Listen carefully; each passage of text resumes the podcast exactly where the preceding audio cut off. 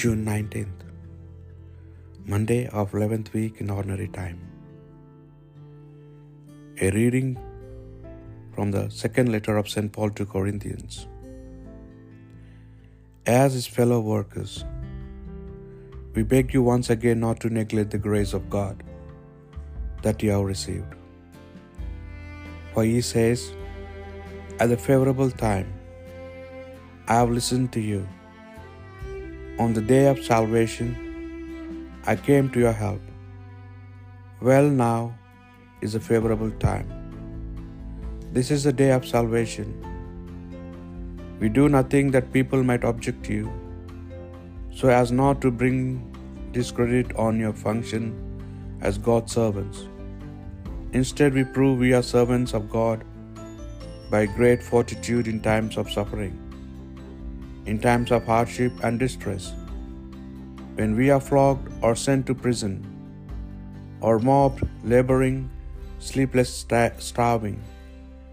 We prove we are God's servants by our purity, knowledge, patience, and kindness, by a spirit of holiness, by a love free from affic- affic- affectation, by the word of truth, and by the power of God, by being armed with the weapons of righteousness in the right hand and in the left, prepared for honor or grace, for blame or praise, taken for impostors while we are genuine, obscure yet famous, yet to be dying, and here we alive, doomed to be executed before we are sentenced, thought most miserable, and yet we are always rejoicing. Take for paupers, though we make others rich, for people having nothing, though we have everything. The word of the Lord. The Lord has made known his salvation. Sing a new song to the Lord, for he has worked wonders. His right hand and his holy arm have brought salvation. The Lord has made known his salvation. The Lord has made known his salvation, has shown his justice to the nations. He has remembered his truth and love for the house of Israel. The Lord has made known his salvation.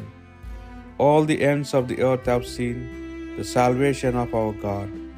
Shout to the Lord, all the earth, ring out your joy.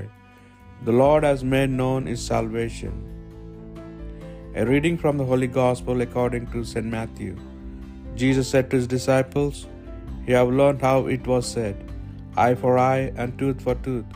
But I say this to you offer the wicked man no resistance. On the contrary, if anyone hits you on the right cheek, offer him the other as well. If a man takes you to the law and would have your tunic, let him have your cloak as well. And if anyone orders you to go one mile, go two miles with him. Give to anyone who asks, and if anyone wants to borrow, do not turn away. The Gospel of the Lord.